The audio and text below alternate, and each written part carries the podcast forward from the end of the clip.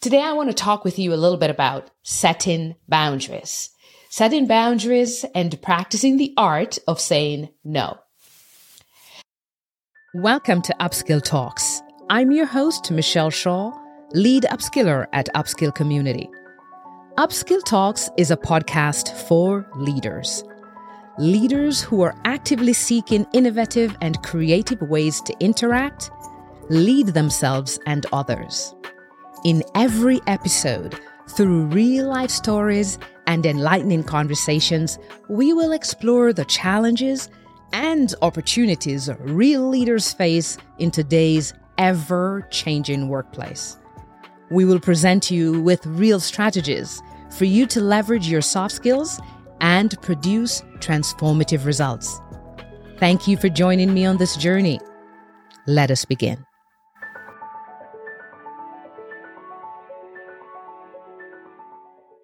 So there are many, many different boundaries that we can set in our lives. We can set boundaries around the use of our time. We can set boundaries around our emotions. We can set boundaries around our physical bodies and physical spaces. We can set boundaries around our materials, our homes, our money, our cars. We can set mental boundaries, many different types of boundaries that we can set. What boundary do you need to set? The questions that I'm going to ask are for you to really reflect on where are you setting boundaries? Where do you need to set boundaries? What boundaries are most important to you? And who do you find it most difficult to set boundaries with and why? Which boundaries impact you the most and which ones make you feel the worst? These are some of the questions we want to talk to you about. And I want you to imagine some of the stories and experiences that you're having that impact our conversation around boundaries. So let's talk about a particular story that I shared at Upskill Community on one of our Upskill live sessions. This was a situation where I did not set boundaries about material things. I didn't set boundaries about money, financial boundaries. And so I felt that if people came to me and borrowed money, that means they had a need. And so that I needed to sacrifice in any way possible to support such a person. It meant that one day a friend of mine came and they had an emergency in their family and they needed money. And what do you think I did? I asked how much they needed and I did not have that money. And so what did I do? Went and took some money off my line of credit to help them with their emergency because they promised to give it back to me by the time I needed to make my payment at the end of the month. And so they took my money and the end of the month was coming up and I needed to make my payments. And so I reached out to them.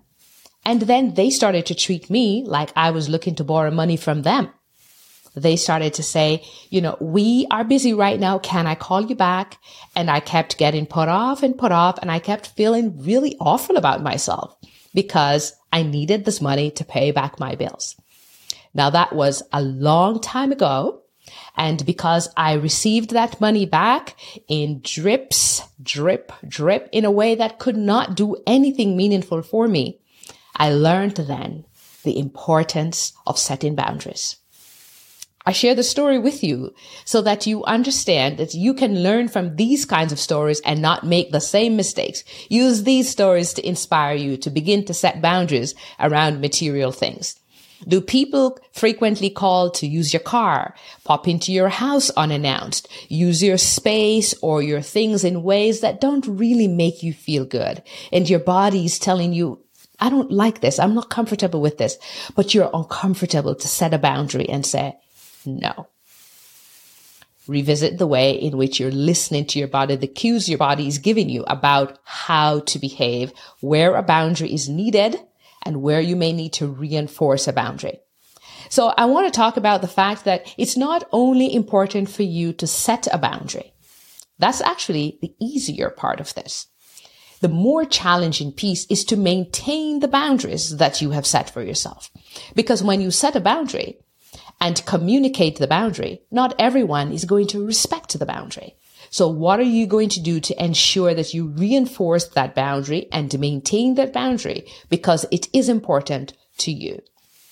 The other thing I want to say Don't set a boundary that's not meaningful to you because it will teach people that the boundaries you set are not important. You're not going to stand up for them. You're not going to reinforce them. You're not going to maintain them. And that means when you set a boundary that's really important to you, you may not get the response to it that you want.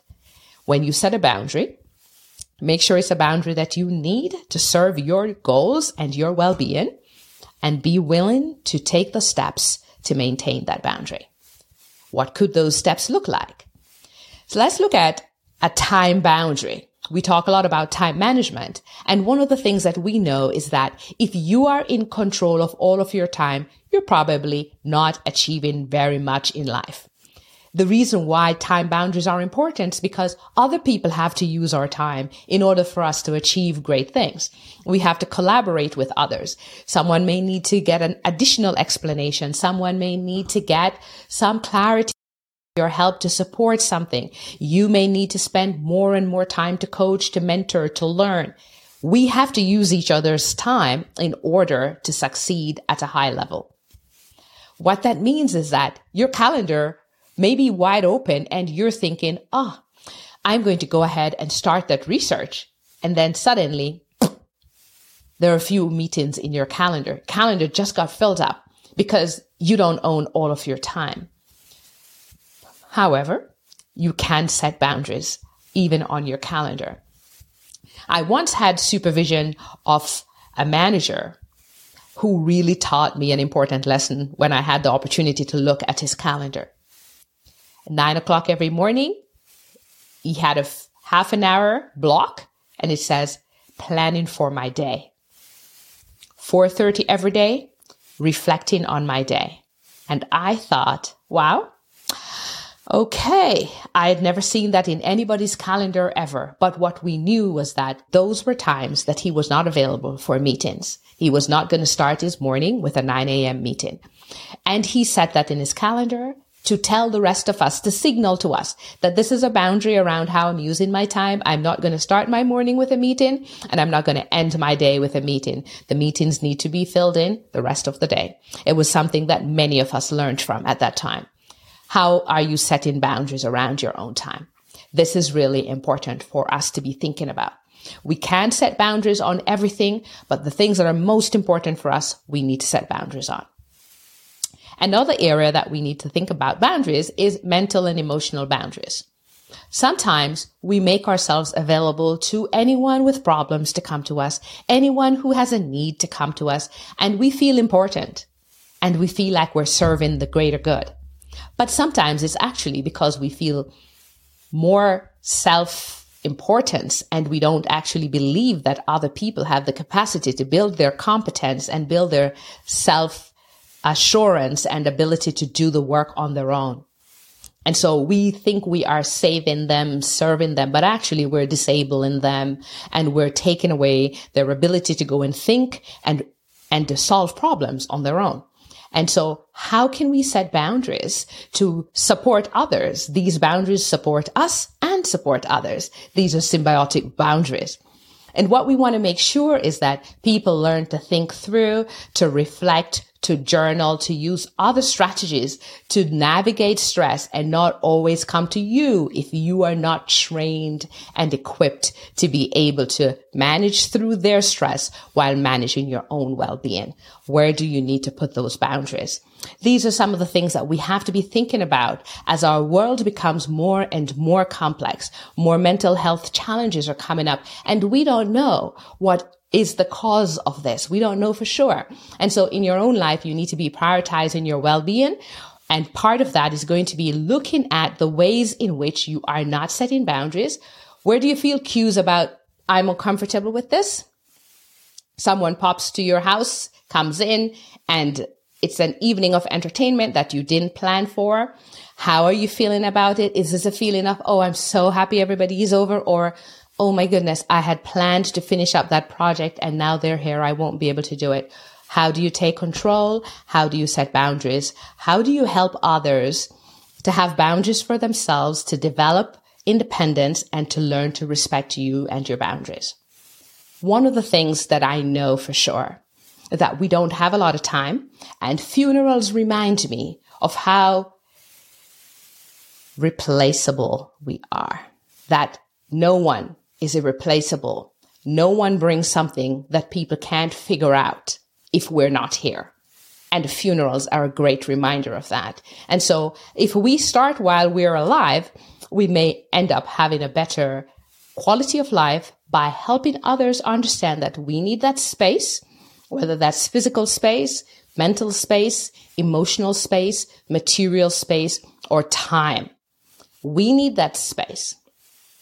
My experience has shown that shifting away from a place where you did not have any boundaries to a place where you create boundaries is a little bit challenging at times.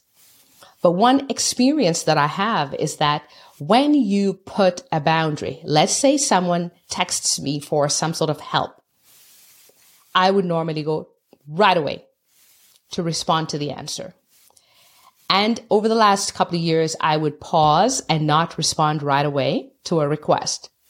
And then when I look back at it, someone would just write back and say, Oh, I figured it out. Or eh, please ignore that. I've got the answer. And then I realized, indeed, they have the answer.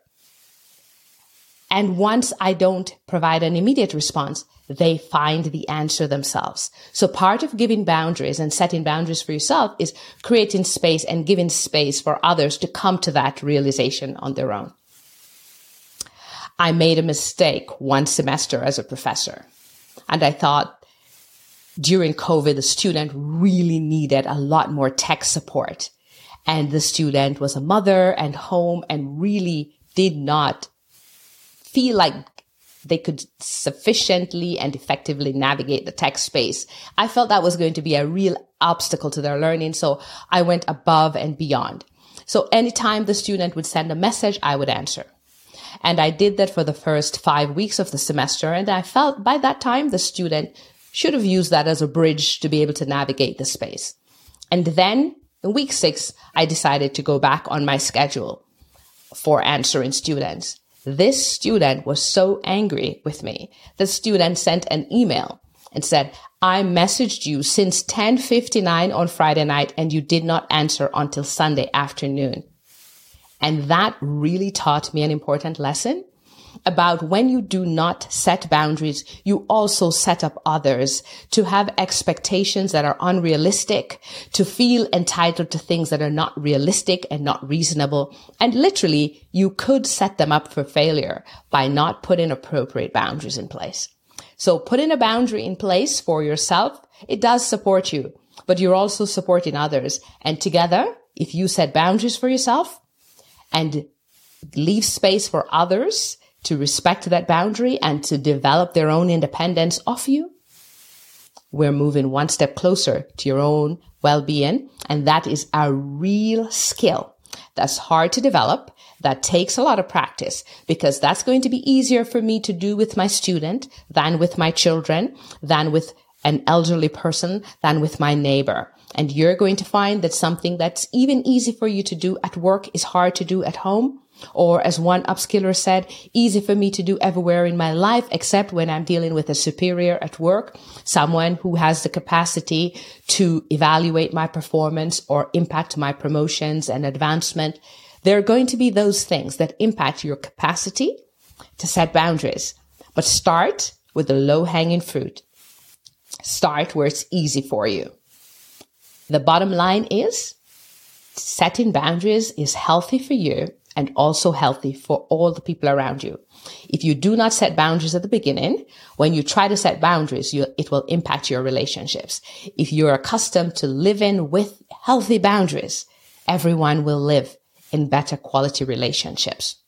And so let's take this new year as an opportunity to set new boundaries, to revisit old boundaries and reinforce them, to put strategies in place to maintain those boundaries. Because sometimes we set the boundaries and when someone crosses it, we don't set the reminder that this is not the way I like it. This is what I agreed to. This is what I'd asked you for to remind them.